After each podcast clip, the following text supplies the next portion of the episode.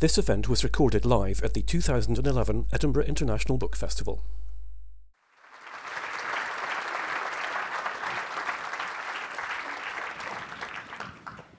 Good afternoon, ladies and gentlemen. My name is Ruth Wishart. It's my very great pleasure to be chairing this session of the Edinburgh International Book Festival. Now, I suspect, um, I suspect a large number of you represent something of a niche audience, those enlightened humans who understand just how much dogs enrich our lives. Um, in fact, could we have the house lights for a second? Hands up who's got a dog. Hooray! Well, Thank you very much. I wonder if anybody hasn't got a dog and what they're doing here. And we're not going to ask about cats, it's not that kind of a program. But uh, one canine in particular has considerable input in the life and times of our guest this afternoon, a distinguished journalist and broadcaster who nevertheless describes his major journalistic milestone as the day his first column about kudu found its way into print. He spent, of course, some considerable time in our homes, anchoring news programs, presenting documentaries and features, and reporting from various corners of our troubled globe in uh, those measured tones we've learned to trust and respect. Despite such worldly wisdom, he understands that his main role in life is as the man known notionally as the owner of a rather aristocratic looking Springer Spaniel. It's that particular pooch who stars in his latest publication, principally a collection of his Telegraph columns entitled Diary of a Dog Walker Time Spent Following a Lead. Please welcome Ed Stourton.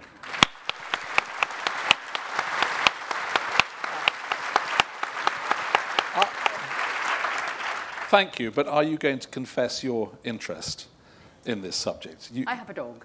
you have a dog. A dog has me. What, and what sort of a dog is it? My dog is a, is a Tibetan Terrier who's currently languishing in the slammer owing to my book festival duties. And is she well behaved? No, Right. No, I only ask because I had a great, great friend who had a Tibetan Terrier, which famously, in sort of family law, squatted in the middle of the picnic rug at a very grand country house picnic. In fact, not just the picnic rug, the actual picnic, and do, did what dogs do when they squat. And our only comment was, did you know that Tibetan Terriers are the reincarnation of Buddhist monks? As if that made it okay in some way. I didn't know that Buddhist monks had a habit of soiling. children. You learn something every My day. dog has never done anything No, like I'm that. sure she would, she would not, no. She is, however, a dog with attitude, and that's all part of the attraction of Tibetan Terriers. Springer Spaniels, I imagine, are not in, incredibly well trained animals, are they? Oh, well, how dare you say such? I, have done previous events like this, and every time somebody asks me if my Springer Spaniel pulls on the lead, it does, they just do. But they're quite sort of well mannered, as you say, aristocratic creatures. I'm so sorry you didn't bring them, because I've never met a well-mannered Springer Spaniel. Have you not? Perhaps it's just as well I didn't. But um, no, I would have loved to have brought him, but uh, I don't think he would have enjoyed the plane flight very much. Tell me um, about the genesis of this, Ed, because I know that you, um, how shall I put this delicately, married a cat lover. I did. It was tricky. It was really tricky. It was a matter of. She's not here. She's coming up a bit later on today, so I can be So frank about it. Yeah, we are safe. Um, it was also, I have to admit, to do with gender balancing in the household. Um, there was my daughter, my stepdaughter, my wife, one female cat, and one male cat that had been neutered and, frankly, was therefore pretty useless. So I was the only bloke. So I wanted another bloke, and he's a very blokish dog. Springer Spaniels are blokish. Blokish they dogs, blokish. They indeed. like, you know, walks and mud and fields and guns and all that I love stuff. that bit when you were talking about how you went to get her, how you managed to persuade this cat-loving uh, spouse of yours that you just go and have a look. See, who do you know who's ever gone to look at Well, litter of she did, she, did, she did say that as, as she left the office that afternoon, somebody shouted at her, if you're going to look, it's not a question of whether, it'll be a question of which one. Exactly. And, and I'm, I'm sorry to break into dog's sentimentality this, mo- this early in, in, in the session, but this little thing climbed up my stepdaughter's arm out of the sort of mass of puppy flesh. That was it. that was it. That decided. No And actually, again, I can say this because she's not here. She is now the most sentimental member of the family about the dog, this cat-loving spouse of mine. I fight to keep it off the bed. She lets it on, which, you know, I mean, I don't know what the general view here is. Okay, okay. Dogs Lights up. sleeping on, on beds. Lights is, up, please. um, Whose dog sleeps in the bed? Oh. Ah, Then again, it's Edinburgh, you know. Probably. and, and for the record, yours? It does. All right, okay. Just to get that, get that clear. It's a Glasgow dog. um, interested. I mean, the, uh, uh, the columns, of course, cover all, all manner of e-, eventualities, uh, Ed, but one of the things that you say, which I think is a profundity about uh, being a dog owner, which is that you can strike up conversations with people in a way that you absolutely wouldn't in a, any other I. I, that was the big revelation for me, I have to say, having had dogs when I was younger and then getting one in, in sort of middle age, in London, people walk along in silos. You can't look at anybody. And if you smile at someone in the tube or on the park, the next thing you know, the police around your house looking at the computer hard drive of paedophile imagery. I mean, you, you know, you are a pervert. Um, but it all changes with, with dogs. If you've got a dog, you just can interact. And I think that's a profoundly civilizing thing about dogs. It's astonishing also how quickly intimacy develops. You know, one moment it's, oh, how charming they're playing together and what a fine looking um, poodle or dachshund or whatever it is. And the next you're getting the most intimate secrets about their divorce or their sex life or whatever it is as you walk around the park. And, and there's nothing else, and there's also nothing else that, to be honest, I mean, I'm a happily married man, but nothing else which allows you to say hello to a member of the opposite sex, again, without being thought without to be... motivation exactly, exactly, exactly. The other thing have you noticed, though, when you meet other dog walkers in, in the manner you're suggesting is that um, forever after they're not, you know, Fred or, or, or no, Nancy, they're, they're, they're, they're Dusty's yeah, no, mother no, I... and um, yeah. yes. Quite embarrassing. And you have really. to, when you introduce them to other dog walkers, yeah, exactly. this not this is Ruth, but this is this is Charlie's um, yeah, Gillies. Yeah. Yes, Gillies. Gillies. Gillies, Gillies owner. Yeah, Ooh, I don't know. I didn't ask her about being named here. I need to check that one out when I go oh, back. Oh gosh. You mean she is Gilly, in fact, yes. She's called Gilly, but we'll block her face out like they do. Indeed. they once, uh, ladies and gentlemen, when um, Ed got Kudu to write his column, a wise move in my view, always to let your dog write your column from time to time. But anyway, they switched. Um, they, they switched the photographs. The yes, the they did. They put him at the top and me at the bottom.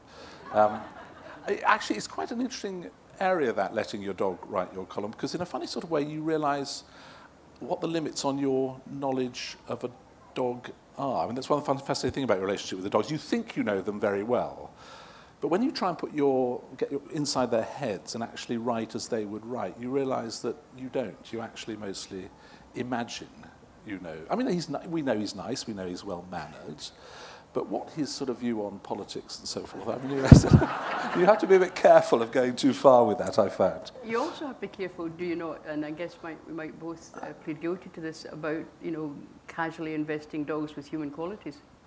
Yes, which we all do, and that's part of the fun dog ownership. But you, again, I think you have to be careful not to anthropomorphize too much. I and I hate you see that because I was worried. I know it's a tricky one. It's yes. one. It's one of those ones where, where you, when you say it on the radio, you sort of take a run at it and hope, hope that you can get through it. But what, what I, I, do hate um, that what they do you know about this phrase word fur kid? I don't. A fur kid is, is a word for a little dog that's like a kid and that people have in their handbags. Oh dear. And I just can't be doing with that. There's apparently, I mean, sorry, this is slightly disgusting, perhaps it's because I'm, I'm a man, I think it's slightly disgusting, but uh, apparently when you st uh, stroke, or when some women stroke dogs, it releases the same hormones that you get when you breastfeed. I know, it's just awful. So that, I, that whole... was it... It's Edinburgh, isn't it? Sorry, I shouldn't... I, I shouldn't have done that, should I? I'm not Beg guilty of being struck down, but you've managed it. Yeah. Let's, uh, we're going to talk about lots of other things apart from dogs, sadly. Um, but uh, let's just uh, talk a little bit about because um, uh, presidential putches, because they, they, they pop up in the book from time to time, and that's quite interesting um, about, well, I mean, let's, you being such a francophile, let's start off with the, the French presidential putches. This, this actually was something that came up in a conversation with one of your new residents in Edinburgh, uh, Mr. Naughtie. He and I were taking our dogs to walk, for a walk in Richmond Park, which of course is a place of great history. We began to talk about dogs and politics. And uh, it made me reflect on, on, on what I think is the best ever biography written of Francois Mitterrand, who was president of France when I was based in Paris, and I think he's a fascinating figure. It's written by his Labrador, who's called Baltique. And of course, Baltique has a, a uniquely intimate insight into what the president gets up to. And he, for example, recalls the fact that uh, the president trains him to drop his toys in the offices of ministers who he suspects of disloyalty. And the toys have been bugged, so Mitterrand. and, and, and Baltique's also a very um, well-behaved Labrador and is thoroughly confused when his master tries to train him to pee down a pair of Savile Row trousers.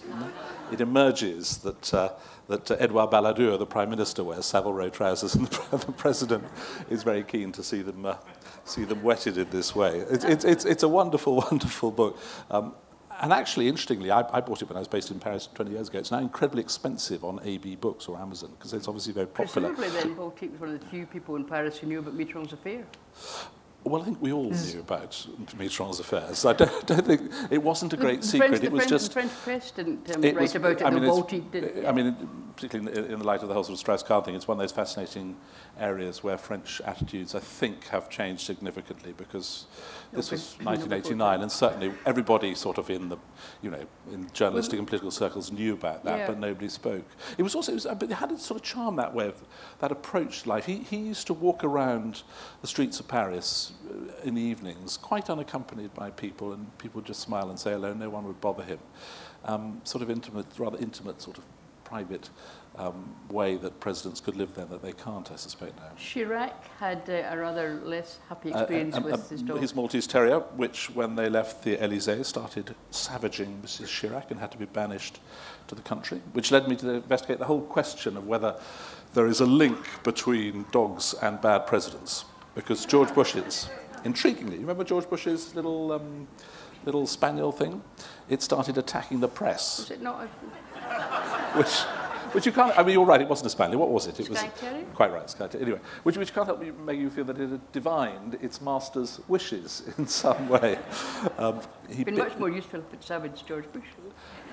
I being a BBC man, I could not possibly comment on that. As you know, when you join the BBC, you have a surgical procedure to remove your capacity to hold any interesting opinions whatsoever.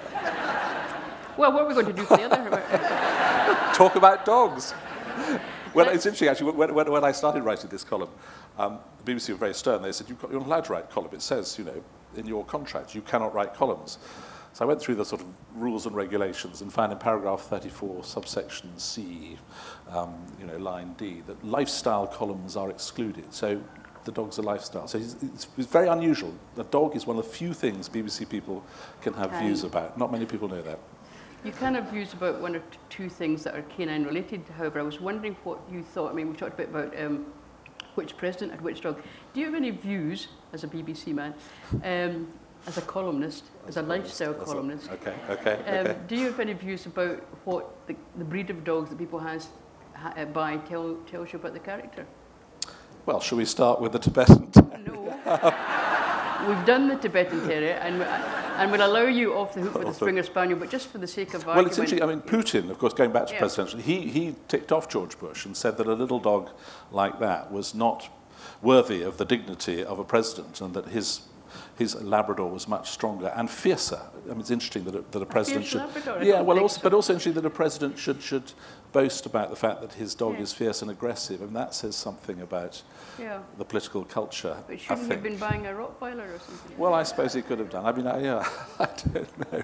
Um, Springers, I think, do they, they do suggest a sort of hearty lifestyle. That's what I think as I stride out with him. Anyway, they're not sentimental Springers. Well, actually, they are. They're dreadfully sentimental. But but You're, they're, they're, make, sort- making him sound like an accessory. I, he thinks he that I belong to him. Well, At least I. I think, which Yeah. they do by and large. Naturally. Uh. Anyway, um, we will move on to things about which you may have an opinion. It would be uh, silly to have you sitting here, Ed, and uh, not talk about your other work. I know only I know the real work is writing about kudu, but just occasionally you. Um, Okay, just do the odd bit of broadcasting. Yes, exactly. yes. So, I was talking to a mutual friend of ours. Um, You mean yours and mine? Yes. Are you going to give a name? No. Oh, okay. I'll get, it, I'll get it off you later. We'll possibly, um, a very short time ago, who said um, that he, which is the only clue you're going to get, he thought that your career had actually blossomed post today, but I know that losing today at the time was a, was a pretty big blow. Well, you can't, having said when I had the job that it's the best job in the world, I can't really turn around afterwards and say, well, it wasn't really, actually. So I do still miss it. It was a great job. But yeah, there's lots of, lots of other things to do. And, and Radio 4 is a unique institution in the world, I think. It's one of the great sort of cultural influences on British life. It has a kind of breadth and a reach that mm. nothing else quite does. Um, and it has been great fun exploring some of the other sorts of things that you can do um, on the network. Things which aren't quite always so hard newsy as I'm used But to you've doing. done series which involve the kind of conversations you couldn't possibly have in today. I think that's right. Yes, you can be more leisurely in some of the other bits of the network. You can, you can also, I mean, this actually in a funny sort of way does come back to the dogs a bit. I've done a couple of series um, based around rivers, for example, and using rivers and waterways as a way into history and politics. The Jordan, for example, was one we did, and it's a wonderfully rich mix built around that river. And the only reason I say it's back to dogs is because, again, it's using something in a slightly oblique manner to get at a subject, mm. which again is something that you know you can do you can do with, with, with dog writing, um, and that's really been huge fun to be able to do that. I have to say, and, and Radio Four is probably I mean I can't think of anywhere else in the world that has that that kind of institution. There's no other radio culture like ours quite. I, I think this is pure supposition, but I think it's got something to do with the war. You know, there was briefly a television um, service established in Britain before the Second World War, and it was closed down for the duration. And radio became part of our sort of myth mm. of the war, people huddled around the set listening to Churchill, the French waiting for the code words and yeah. so forth. And so it, it's sort of got a place in our national life that I think doesn't really apply to anywhere else. If you look at that through the other end of the telescope, I mean, your relationship with listeners, I mean, would you like to you've got a relationship with listeners, you, you have a relationship with viewers, you now have a relationship with readers. Um, and the kind of intimacy scale, how do you rate these? Well, it's a very, um, uh, there's that Marshall McLuhan, you know, the great um, media sort of cult writer, who said that television is a cold medium and radio is a hot medium. And it's perfectly true that when you're on television, oh, I used to work quite a lot on television, people would say to you after you'd done a broadcast, that was a hideous tie you were wearing, or did you realize that your shirt was slightly um, coffee stained or whatever it is. When you've been on the radio, they immediately react to what you've said and to the interviews you've done, and and and they're they're they feel they know you much better than they feel they know and the you when they. Much more important. Yeah, and they're much more comfortable about just leaning over in a bar and saying, "Oh, by the way, that was a good interview. What on earth were you doing asking that question, or whatever it is?" And that's actually very appealing and very nice. I think it's it's partly to do with the, with the circumstances in which people listen to you. You know, in bed, in the bath. Hmm. They won't say it on the loo. I mean, you know cooking meals. Yeah. And, and they feel they, you're in their household in a funny sort of way. It's another phenomenon I think about. I mean, I, I've borrowed a flat of a very nice friend for the duration of the book festival, and uh, our houses are uh, flats. Uh, uh houses are quite different, but but they have exactly the same um, situation in one regard, which is that every room has a radio in it, and every time you switch it on, it's on Radio 4, so you can go perambul perambulate around your various morning things, and there you still are. You've got to be very careful about that. I, I was, I was um, doing some reporting abroad the other day, but I met a man who was a tremendous fan of the World Service, and he said he'd actually glued his radio dial to the World Service. And then they went and changed the frequencies. Got up one morning and pressed a button. Oh! Very was absolutely furious he was. Hilary, not to, not to dwell on today uh, particularly, but... Um, it's all right. uh, but I, I sometimes wonder, you know, you did that for so long and so well, um, that when you're listening to somebody else doing an interview, is it possible to be entirely dispassionate while you're listening or thinking, oh no, I wouldn't have done it quite that way, or I would have asked this, or why oh, did he we, do that? We all, we all do that all the time anyway. Yeah. But you don't, you don't, do, I mean, I don't think you always think I could have done that better. You often think how interesting that he did it that way. Yeah. I don't know. Uh, now, why? Like, I don't know, maybe like a plumber looking at the way somebody's put the pipes together. You don't necessarily think that he's wrong. You think, why did he do it that yeah. way? Um, and I mean, I, for, example, I'm, I, I'm a huge fan of, of John Humphrys. I know he's a controversial figure in many ways, but I always learn something by listening to his interviews because he, he's so sharp. And the thing he, I mean, the thing he does, which, which I admire and try to emulate, is he listens. Does he? He does. Uh, no, no, well, or, or, you know, he does. I mean, I, this is quite serious because I, I think the, the great skill of interviewing is not the questions, it's listening to the answers and picking up on where they're going. And I'll give you a good example of it. I don't know whether you remember this. Um, there was an occasion when he was talking to Clare Short. It was about three years ago, perhaps a bit more actually, four or five years ago. Um, and in the course of an answer, I forget what the interview was about, but in the course of an answer, she made a, a reference to some transcripts she'd seen of intelligence reports of, of conversations of Kofi Annan. And you could hear the sort of pause. And the easy thing to do in those circumstances is to think, I can't quite work out what that is, so I'll go on and talk about whatever the subject of the interview was.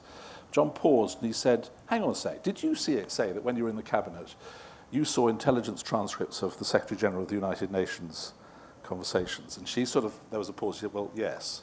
Said, do you mean to tell me the British government bugs the you know, and, and just by listening and picking up, he'd got a story. And that's, I think, a really, really important interviewing skill. I accept that unreservedly, but I mean, a lot of, of um, I mean, the Today programme is quite regularly punctuated by interviewees saying, if I could just finish the sentence, John. Well, I mean, I know. I think we've got a politician here. But I happen to know we have because I saw we'll Ming Campbell beforehand. But um, let, let, me let me let me say two things um, in answer to that.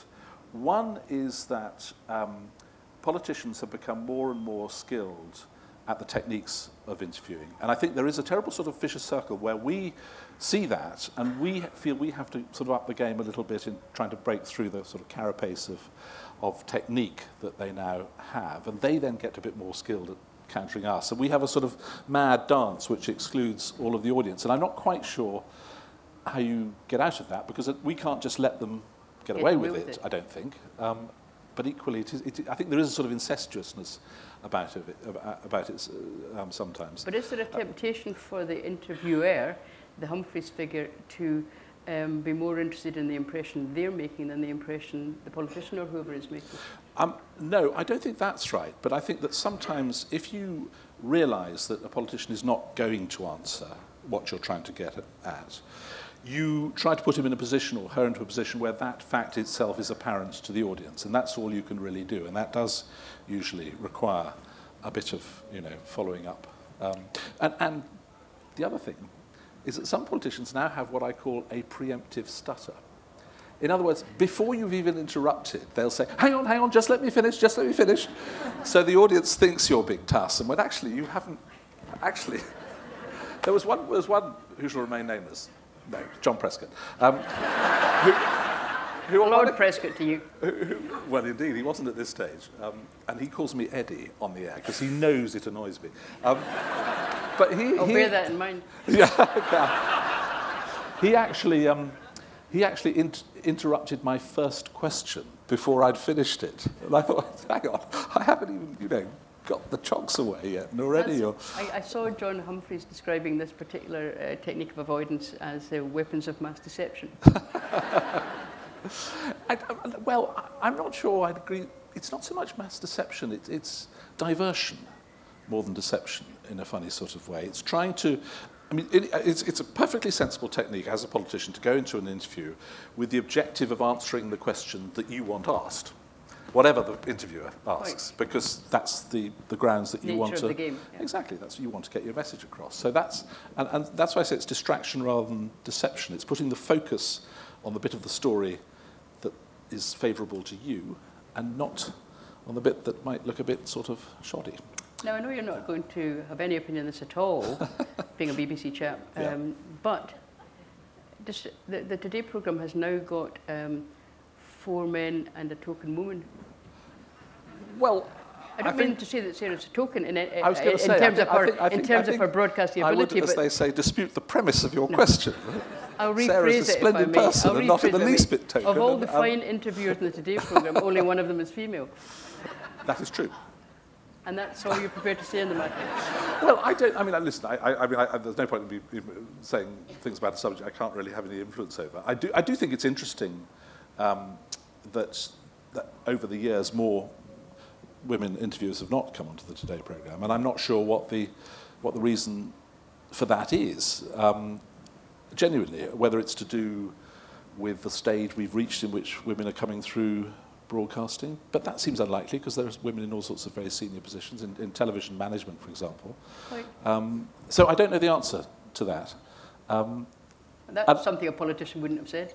well, maybe, but it's, it's, it's a useful way. I tell you, if somebody says that to you in the middle of an interview, it absolutely floors you. It's, the, the, most, the most effective politician answer is either when they say, I don't know, or when they answer your question. Which, Which you know, you're, you're lost. No you know? Yes, exactly. Oh, weather, you know, sport, something. yeah, let me just, if I want to open this up to the audience, but let me just ask you one last question about broadcasting, Ed. I mean, you, you said yourself that, uh, you know, Radio 4 is a wonderfully eclectic territory to, Yeah. to cover. Of all the things you have done post today, and you've done a huge amount in terms of foreign reportage, in terms of, of, of feature programs, documentaries, what, I mean, what's your ideal program structure? What do you most enjoy? Well, that's a really, I, I, I, and I, I'm not being sort of difficult about this. I don't, I'm not sure I can answer that because I do like such a sort of range of things. I think there's nothing quite like the thrill of live broadcasting, of that sensation you have that once it gets out of your lips, it's gone. Truly, yeah. And I think, I suppose, it's a bit mischievous, but think of your new resident in this city, my distinguished colleague, Mr. Naughtie, and the occasion when he introduced the culture secretary Quite. But neither of us are going to try that. that's an example. well, it's, I mean, it's happened, it's happened, to, all- it happened to me once um, in a slightly similar way. Because as soon as somebody tells you they're going to, you're going to make a mistake or warns you, it's sort of in your mind. And I. I used to do commentary on Trooping the Colour for uh, BBC One um, many years ago. And on one occasion, the producer said to me just before we went on the air, he said, whatever you do, just remember that the chaps in the, in the frogging and, and, and the, the black tunics um, with the guns are the Royal Horse Artillery, not the Royal Arse Artillery. sure enough, it, it would never have occurred to me if you hadn't Quite. said it. And you sort of you could feel it happening. It's terrible. The odd thing about the Jim Naughtie uh, Jeremy Hunt um, incident Yes. was not that he did that because that could happen to any live broadcaster, but that Andrew Marr. Did it afterwards, but it's catching. It's catching. There's no question about it. but I mean, the same day. Yeah, no, no. Well, it, it, that's, that's, that's make my point. As soon as the thought's in your mind, you fight it, and you know it's going to happen. And it's going to pop out anyway. pop out. Right, let's have the lights up properly this time, um, and we'll, we'll get some questions from the audience. We've also got, I think, one or two dogs in here, so could I just bid you welcome? Um, See a nice Alsatian over there? I think There's a lab down there, isn't there? Yes. There's a lab there, yes. Anybody else? Right, let's have some questions. There's two microphones, and I'd be very grateful if you'd wait till they arrive before you put your question. Who's going to start us off? I think you've stunned them into silence in case they say something they shouldn't, Ed. There's somebody there. Uh, I wonder if there's a new way in which politicians perhaps avoid giving question. If they are in the radio car and they stand there and say, I'm sorry, I, I, I've lost you, you know. and um, Yes. there's a nice interval whereby people can get their thoughts together. That, yeah, no, that, that, that, that, um, that has been known to happen. One is suspicious about it uh, sometimes. Um, but, well, the other side of that is, do, do you know the famous, I'm sorry to keep bringing up John Prescott, but uh, he- he- there are so many wonderful interview stories about him. The occasion when he answered a question, got himself in a tangle, and uh, he then said, and I forgive the language, but this is what he said, he said, that were crap. Do, do you mind if I do it again?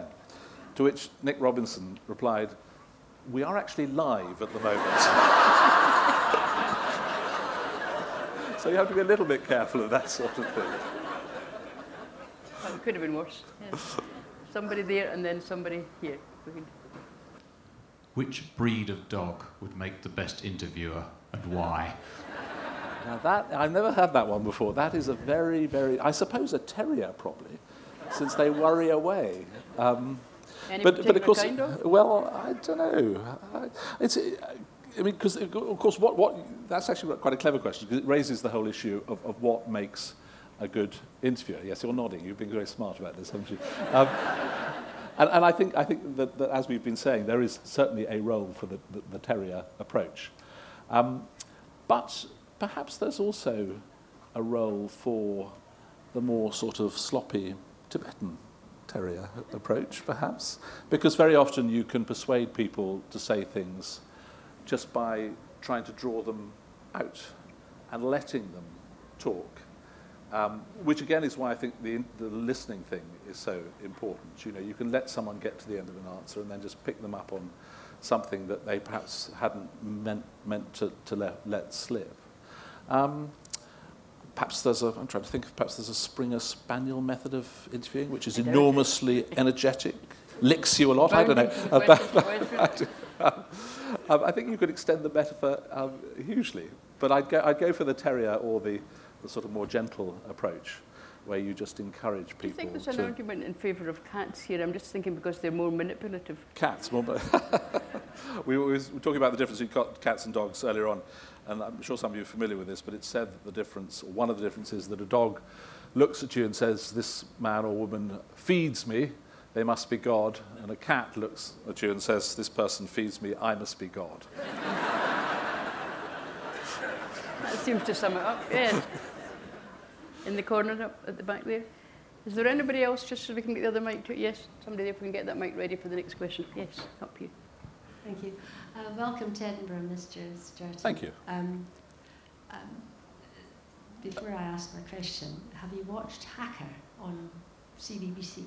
Uh, is that I haven't? Is that That's is the that what used to be dog. Yes Minister? Hacker. Or He's wonderful, wonderful. oh, okay. Um, could I ask what your worst interview ever was? I think the worst interview I ever listened to, uh, it was actually on TV, Right. uh, although I'm a great fan of, of Radio 4, was um, for, for once I felt sorry for Jon Snow. He was interviewing Zac Goldsmith. Yeah. Did you? I didn't see it. Did you see it or No. hear it? No. What? It was absolutely awful, and he just did not answer his question. He just kept going on. Well, let, let's take let's take your, your core question. Do you have a, I do have, well, I have several favourites. I think, I think probably the favourite was with a French novelist called Michel Houellebecq, who had written, this was just after his first novel had come out in France, about, I guess about sort of six years ago, seven years ago.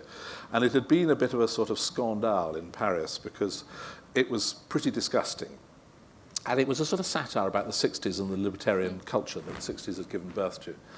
And um, uh, it was translated into English, so he came into the Today studio one Saturday morning, and we'd set aside a good five minutes to talk to him, because he was a big cultural figure, and it was an interesting subject.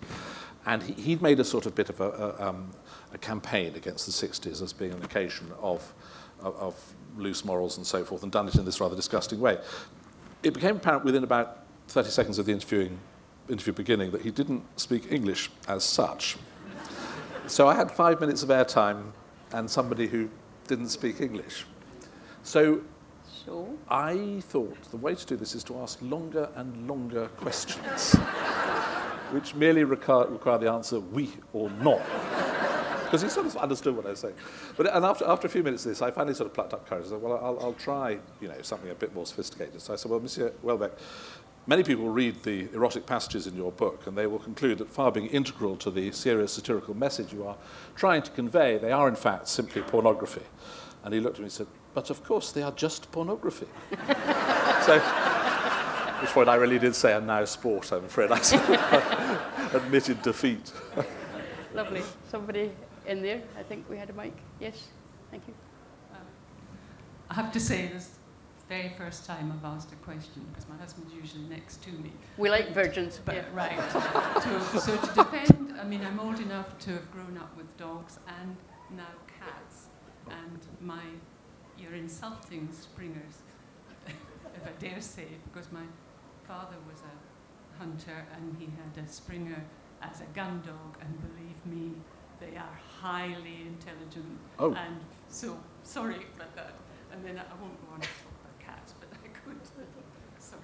Do you have a question as well? I'm No, sorry. no, no, no. No, it's no, you don't have to. I'm just, Excuse my I was just, I was just allowing you to if, ask. if, if I gave the impression that I'm not a Springer admirer, that's quite wrong. I'm very, my, I, in fact, I get into appalling trouble with my stepdaughter for sticking up for my Springer Spaniel and claiming he's the cleverest person in the world. And she tells me I'm ridiculously indulgent and would never treat my own children as kindly as I treat Hope. So I'm, I'm a complete Springer fan. Um, mine's just not trained to pick up birds. I did take him shooting once, and he couldn't work out how to get his mouth around the thing. He, sort of, he found it quite quickly. But, uh, What. Ed's not telling you is that he got a canine IQ test book and tr- tried it I on did. his Springer and cheated. Well, I t- shall, I re- shall I read you what Yes. my, my, my, my stepdaughter, who was 15, 16 at the time, uh, wrote a note which she insisted I put on in the column. Contrary to what Edward may tell you, I'm sorry to announce Kudu is not the glowing chosen one he is portrayed to be. I knew while standing in front of the shelf debating whether or not to buy Edward's dog, I, a dog IQ test for Christmas, there would be a struggle. Not on Kudu's behalf, but on Ed's. You see, in my eyes, Edward is suffering from a form of denial in regards to our furry friend. A prime example of this was when we actually attempted the test If Kudu did badly on a particular question, I was told to skip it out, as the conditions weren't up to the standard which they would be in a laboratory. However, shock horror, if he did well, my concerns of this were lost, and I was informed our clever little boy was too intelligent for these silly questions. So, there you are.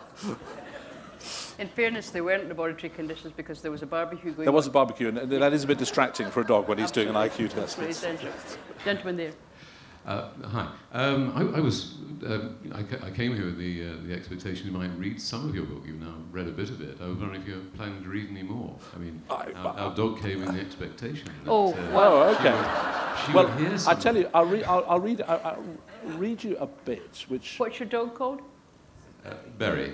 Berry. This is for Berry. This is for Berry. Okay, well, let me see if I can find. This is actually um, a reader response, which your dog may be interested in. And if he can do what the dog in this, uh, in this letter did, he's very remarkable. It was, it was actually um, provoked by a column I wrote about the way dogs seem to have an instinct for things happening, which is almost paranormal sometimes. One of, one of the readers wrote and said that um, his, it was rather very touching letter actually, his, his wife had been dying in hospital and the dog had been at home with his son. And when he rang his son to say that his wife had, had passed away, um, the son said, I know it happened at three o'clock because the dog got up and howled at precisely that time. And of course, it, was absolutely right. And this provoked quite a lot of letters and, and emails and so forth. And, and the favourite one I got was this. Some years ago, my friend had a black Labrador. He lived in a downstairs maisonette in London. It was an ordinary dog, friendly, well behaved, and not particularly remarkable, although obviously intelligent. My friend was divorced and lonely, and the dog and I were his only real friends. On this particular occasion, we were sitting in his lounge and discussing women. He said he'd given up on dating agencies and lonely hearts ads and couldn't meet anyone. The dog was in the room and, I suppose, listening. After a while, my friend said to the dog, Merlin, find me a perfect woman, will you? And we both laughed. Minutes later, we were in his kitchenette making a coffee when he heard Merlin barking really loudly in the front garden. Probably someone at the door, I said. We went to the front door and opened it, and Merlin was standing next to a truly stunning looking woman and barking. She said, Hello, is this your dog? He just jumped into my car as I opened the door to go.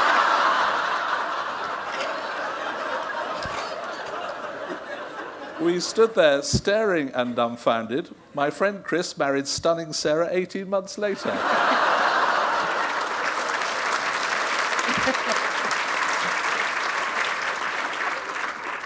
In fair, the book's full of, of smashing stories, but that's definitely one of the best. Yes, somebody in the middle there. And I think we had somebody up the back. Yes, could we take the other mic up the back? Thank you. Yes, hello. Uh, as the owner of a five-month-old border collie, I'm completely unmoved by these stories of other breeds. But I was quite interested to know how you came to name your dog Kudu after a large ungulate vegetarian with long horns. It- it- just before I answer that, of course, colleagues would be brilliant interviewers, wouldn't they? Referring to, they, they'd round up the suspect. no, the, the kudu thing is actually, well, two things about it. One, um, his mother belonged to a family with a South African connection, and all their dogs are called things in Zulu. So Africa sort of suggested itself, and the kudu, it springs. And it's a Springer Spaniel. And it's, good, it's a good two-syllable one, which is almost like Gilly. I mean, that's very important, as I'm sure you know, to have a, have a, have a name that you can shout. Um, but there was also a bit of a story about it because there was the most ferocious battle within my family among the children about what he should be called. And I realized after a while it was a bit like the, you know when God gives you the pow- man the power to name the animals in the book of Genesis. It's a sort of way of establishing power. And actually this was a sort of internal family power battle. And every, my- youngest son was on his gap here in Latin America, but even he joined in. So we get sort of in Facebook, we get a message saying, I met a charming Brazilian called Madame Frou-Frou yesterday. How about that? You know. And it, it became a real family saga. And, and Kudu was partly because of the African thing, partly because it was the one name on which everyone sort of could agree in the end, and peace was restored to the household. Would you like to allude to the condition that you mentioned in the book, Ed, of, um, uh, let me just get it right, dog vanity by proxy in this Well, regard? that's, yeah, I mean, uh, it is true that we also then discovered that the kudu is the noblest of antelopes, judged so by Selous, the great scout in what was then Rhodesia. And that just made us feel rather proud of, you know, one does feel a bit proud of one's dog, doesn't one? It's, I, there was, I, I, it's terrible. I, a woman came up to me in Battersea Park and she was living quite close and she's a sculptor and she wanted a model for a dog that she'd been commissioned, commissioned a dog sculpture by Battersea Dogs Home. And I thought, well, you know, it's a bit like being Kate Moss's mum, sort of thing. You know, sort of, Yes, and his dog does autographs as well. Yes, um, yes up there, thank you. Hello, thank you. Uh, I'm enjoying the doggy stories very much, but I'd like to introduce a note of controversy Oh, and ask about Kudu's tail and whether, Ed, as a lifestyle columnist, do you think that Springer Spaniels and other dogs should keep the tails that nature gave them? yes, I do. Easy. Yes, So I do do. I. I do. Is that- was that the right answer? Good. The only, the only thing I have to say is it, it does, I mean, when he's in the country, it does collect quite a lot. You, know- you know, you see those military jeeps that go along with a waggling sort of thing. It gets a sort of bramble in it. It looks like one of those for quite a lot of the time. Um, but yes, I'm very much And against Springer stocking. Spaniels and coffee tables are not a good mix. Uh, no. Well, uh, you mean the tails? Yes. Yeah. No. He's all right on that front, actually. He, I mean, You're not going to admit he has No, any well, faults well, at all. well. are you? bit smelly sometimes. Right, more questions, please. Yes, gentleman in the middle there, thank you. It's on, I promise you. Uh, I wonder, could you just briefly talk about uh, poo etiquette? Poo et- etiquette. Let's make it very brief, shall we? I, Any particular- I have a greyhound who delights in finding the most impossible place for me to go and recover the poo. I wondered if Kudu had a similar problem. Uh, well, I, I have to admit, I, I've, le- I, I'm going to read you a poo story, actually, since you raised it. But I regard, I have to admit, regard that as an, an advantage, because sometimes it's so impossible you just have to give up on the grounds that nobody else would go there either. So it's probably all right. But um, no, one of the one of the obstacles I had to um, overcome before we got him uh, was some of the bad memories of previous dog experiences, and, and this was um, one of them. I once shared my life with a rumbustious Spabrador, a Spaniel Labrador cross, but even her most searing indiscretions have now been rose tinted into jolly anecdotes. When she was a puppy, my daughter trained her to use a sheet of newspaper as her lavatory. One Sunday morning, she jumped on the bed as I was reading the Sunday Telegraph. and before you could say Pavlov, there it was, hot and steaming in the middle of a piece of finely crafted prose from Sir Peregrine Worsthorne.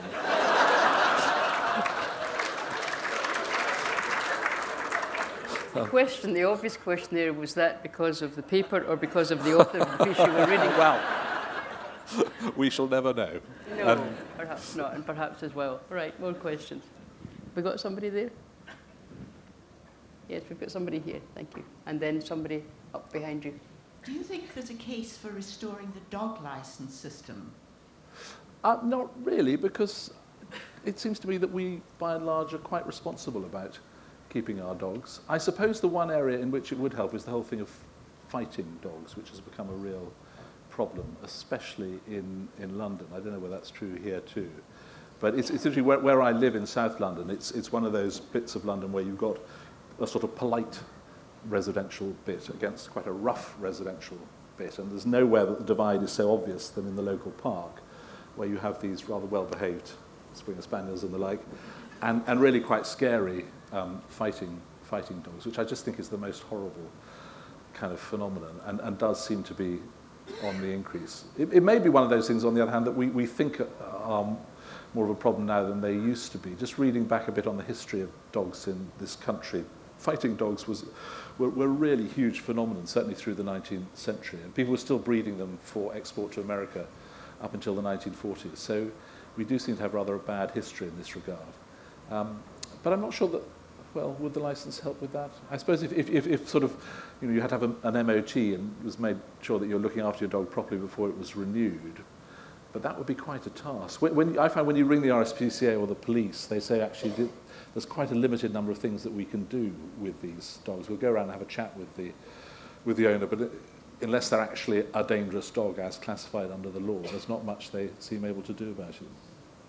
You spoke earlier, Ed, when we were, when we were chatting about Yeah. um, having been in France and um, the remarkable number of, of, of private, private people who have Everybody a remarkable number of hunting dogs. Well, I, I was just telling you, Ruth, uh, uh, we were on a holiday in southern France um, this summer, and one of the neighbouring farms had 10 Griffon Bleu dogs for boar hunting and another 10 Ariégeois dogs, which are the local dogs for hunting hares. Quite extraordinary. You'd never find that in this country. And it's a much doggier culture, rural France.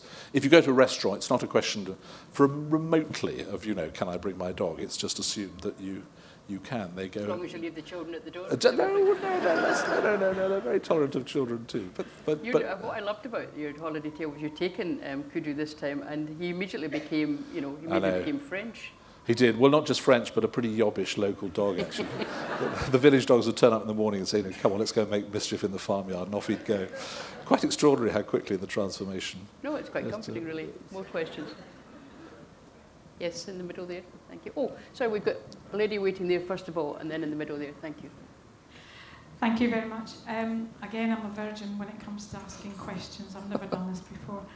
Um, we both volunteer for a charity called Pets as Therapy. We take our dogs round to visit people um, in hospitals and nursing homes. Um, gives the older, the elderly people we visit a chance to have a cuddle and everything else. And I just wondered what your views were on people like us who go around doing this sort of voluntary work.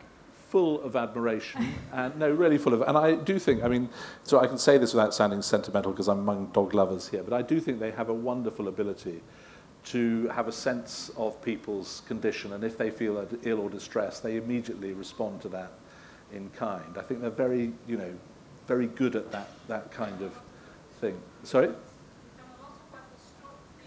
I'm sure that's yeah, yeah. Well, it's, it's I mean, it's true, isn't it? If, if, if you are ill or in distress, your dog immediately shows sympathy. Um, and, and my father-in-law's quite getting on a bit now, and he came round after having bit of a turn, and the dog just lay on the bed until he got better. It's, it's very, very attractive. I will actually, you'll forgive me for introducing a slight note of levity, but can I read you um, something which was said to me by uh, a, a GP who is a dog owner and a huge um, uh, champion, really, of, of the good, that, good health things that dogs can do in terms of reducing your risk of stroke and so forth. And she'd said to me that she kept um, a dog in her surgery because she's so keen on, on the value of, of, of dogs. Um, and I wrote this up in a column, and she then wrote to me to explain um, that she'd had to stop this practice. And she told me a story which um, explained why. It's, it's, it's a little bit indelicate. Do you think I can? Is it right? Can I risk it? A bit late now. Okay, well, okay. Um, when this column came out, my dog-loving doctor friend telephoned me to say that she no longer keeps her dog in the consulting room. She'd been forced to abandon the arrangement after an unfortunate incident during a cervical smear. she had, as she delicately put it, just introduced the speculum when the dog, which had been snoozing quietly in its corner, had a rabbit chasing dream and suddenly emitted a prolonged slobbery snuffle. Who have you got hiding in here? shrieked the patient as she tried to jam her legs shut, which was tricky since my doctor friend was, of course, standing between them by this stage. Molly now takes her naps elsewhere in the surgery.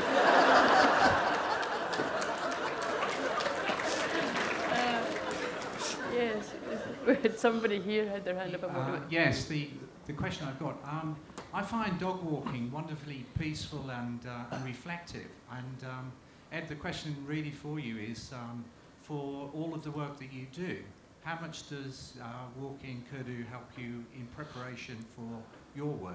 Well, that was absolutely, oddly enough, one of the reasons that I got him. Um, when you're writing a book, which I was at the time that, that, that, uh, that he came into our lives, I find that quite often if, you, if you've got a problem and you focus on it quite hard and you can't crack it, you can't work out how the narrative should go in a particular chapter or how the idea should be organized, and then you go for a walk and you let it sort of moulder away in the back of your mind, and you, you think about the trees and you watch the dog and you clean up after it and all that sort of stuff.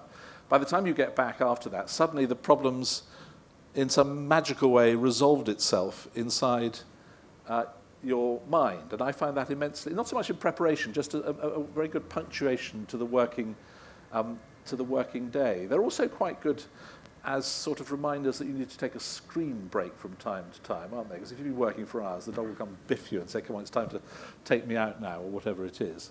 Um, I think generally they're very good for working lives. Uh, for example, you can't have a, an argument in front of the dog, I don't think, because they object like mad. They get very cross, or mine does. If, if he sees um, anybody sort of getting cross, he sort of, you know, perks up and, and, and looks uh, quite offended.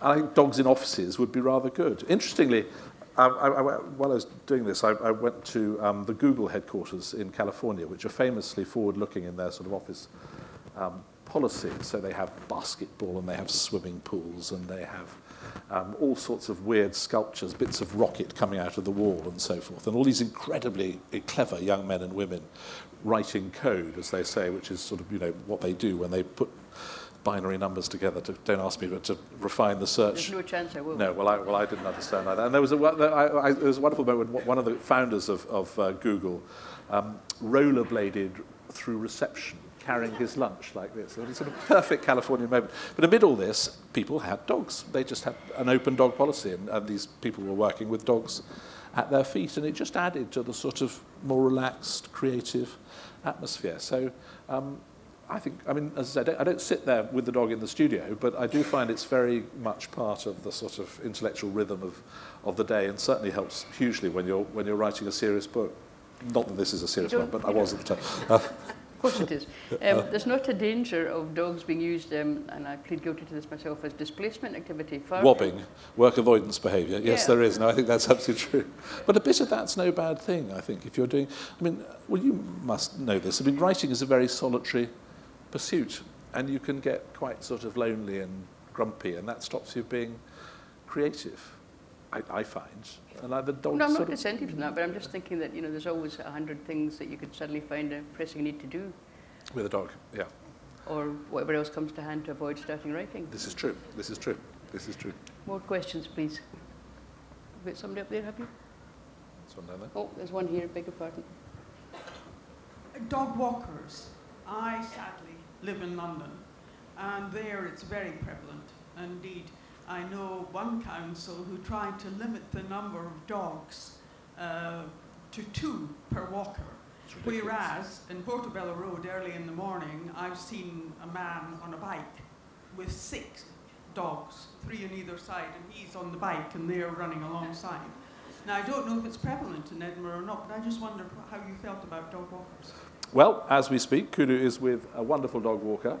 Um, though oddly, precisely the problem you mention has slightly arisen because we've said that she's wonderful to so many people that half his friends seem to be around there at the moment as well, and they've got 10 or something. Um, but she's got a friend who helps her. I, I, I mean, I, I, see quite a lot of them in Battersea Park, and they all seem quite jolly people. Um, a couple of I mean, it's, it's become a real industry. I heard one story about a friend who, who was an accountant, and he, his dog walker said to him, look, I have to admit, I've been sort of rather doing this on the sly from the taxman. I've just been collecting the cash, and I really think I ought to sort of sort myself out and make myself legal. Would you mind going through my books? And the accountant said, you realise you're making more than £100,000 a year dog walking. It's also become rather cutthroat. And another friend of ours in, in, in South London um, said she found one who would send her at the end of the day an email detailing what exactly had gone on in the course of that morning's walk, you know. Buster had a good run today, and, you know, sort of, which must have been an imaginative effort to do every day, but um, was definitely, you know, intended to portray himself as an upmarket dog walker. Thank you. Anybody else? Yes, lady there. And is that? Yep. Thank you. I was very interested when you were talking about world leaders and the dogs that they had. And being from the west of the country, as you can probably tell, I have a mixed race dog. I have a dog made of, of many, many different kinds of breeds and therefore, you know, what we would call a mongrel. And I wondered if there was any world leader you thought would benefit from a mixed race dog. Hmm. Well, didn't didn't Obama say that he was a, his dog was a bit like him? Just, didn't he describe his dog as a mongrel or No, himself got- as a mongrel? he's got a He's got a yes, but Portuguese yes, but he made some reference, didn't he? To, He said what? Mutt. That's a mutt like me. On the contrary, Uh, he's but he's a very smart one, isn't he? Uh, but, and he's an, analgetic, or ana- the one that doesn't give you hay fever or something. Oh, right. Uh, Hyper- hyper, hyper, he's that, yes. Hyper. Well, I don't know. I mean, trying to think of world leaders that we disapprove of. Wonder, well, Gaddafi used to call was known as Mad Dog, wasn't he, at various times during his during his uh, during his reign. Um, perhaps Sarkozy wouldn't wouldn't go amiss. He might sort of calm him down a bit. He might be a bit bit less energetic if he had to, a dog suppose to it play would be too obvious to give Angela, Mer- Angela Merkel a dachshund, would it? It would, it would a bit, yes, yes.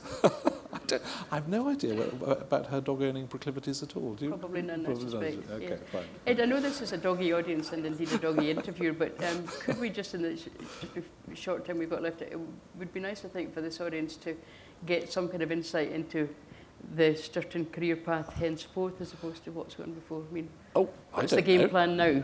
Do you know? I don't. I mean, um, uh, well, um, I hope that Radio 4 will keep letting me broadcast on the airwaves because I love doing that. Um, I've also just started work on a new book, which is one allowed to talk about new books. It's, just, it's just such a, I tell you, it's, it's a, such a fascinating subject. I haven't quite worked out how to do it, but I, every year there's a walk across the Pyrenees um, in memory of the people who escaped that way during the Second World War. Allied airmen who were shot down, soldiers who got stuck at Dunkirk, Jews who were escaping the deportations, French resistance um, fighters. And I did it this year, and it was, it was really tough. It was four, the equivalent of climbing Ben Nevis four times in four days. But it was fantastic experience, and the people who do it have all got some connection to the people who did it for real or some reason to remember them. So I'm trying to do something. We're doing a Radio 4 series, it's coming out in November, and I'm trying to do a book on it using their stories to take you back into that period because it's such a fascinating past period of history that we don't know a huge amount about. I mean, the, the thought of what it was like, say, to be shot down in the middle of Belgium and somehow make your way to southwest France through German occupied territory and then go through this enormous physical ordeal of getting across into Spain. That, that's my sort of, that's my current It sounds as if obsession. It, it sounds as if the people involved are, not, are going on a, the equivalent of a pilgrimage then. I think there is a little bit about of, of, of that about it. I mean, one man we spoke to had not known that his father had done this until his father died, and he read it in his diary that he'd had this extraordinary journey, and, and he'd sort of come to do it to sort of pay tribute to what his mm. father had done. And there was another young man whose brother had recently been killed in Afghanistan. He said, "I'm doing this." To remember my brother, and I've got his rucksack and I've got his tunes on my iPod. So they were sort of making a kind of pilgrimage of, of memory. Um, and it's, as I haven't quite worked out what to do, but it's, it's such a rich subject that that's, that's my immediate career plan. And hopefully finished in time for the book festival next year. Well, two years maybe. Could you permitting, yeah. Could you permitting, yeah, yeah, yeah. Ladies and gentlemen, Ed's not going to be rushing away this afternoon. He's going to be in the signing tent, which, as you know, is left and left again. And he can talk to you about Kudu or anything else that you wish to talk to him about. And, of course, sign copies of this book. It's a very, it's a very lovely read, but I could be slightly biased. Um, I plan to give it to my dog when I get home. Um, I've signed it to him. he has. He has. It's signed to my dog as well. Ladies and gentlemen, please thank Ed Stourton. Thank you. Thanks very much indeed. More podcasts, videos, and live recordings of author events can be found at www.edbookfest.co.uk.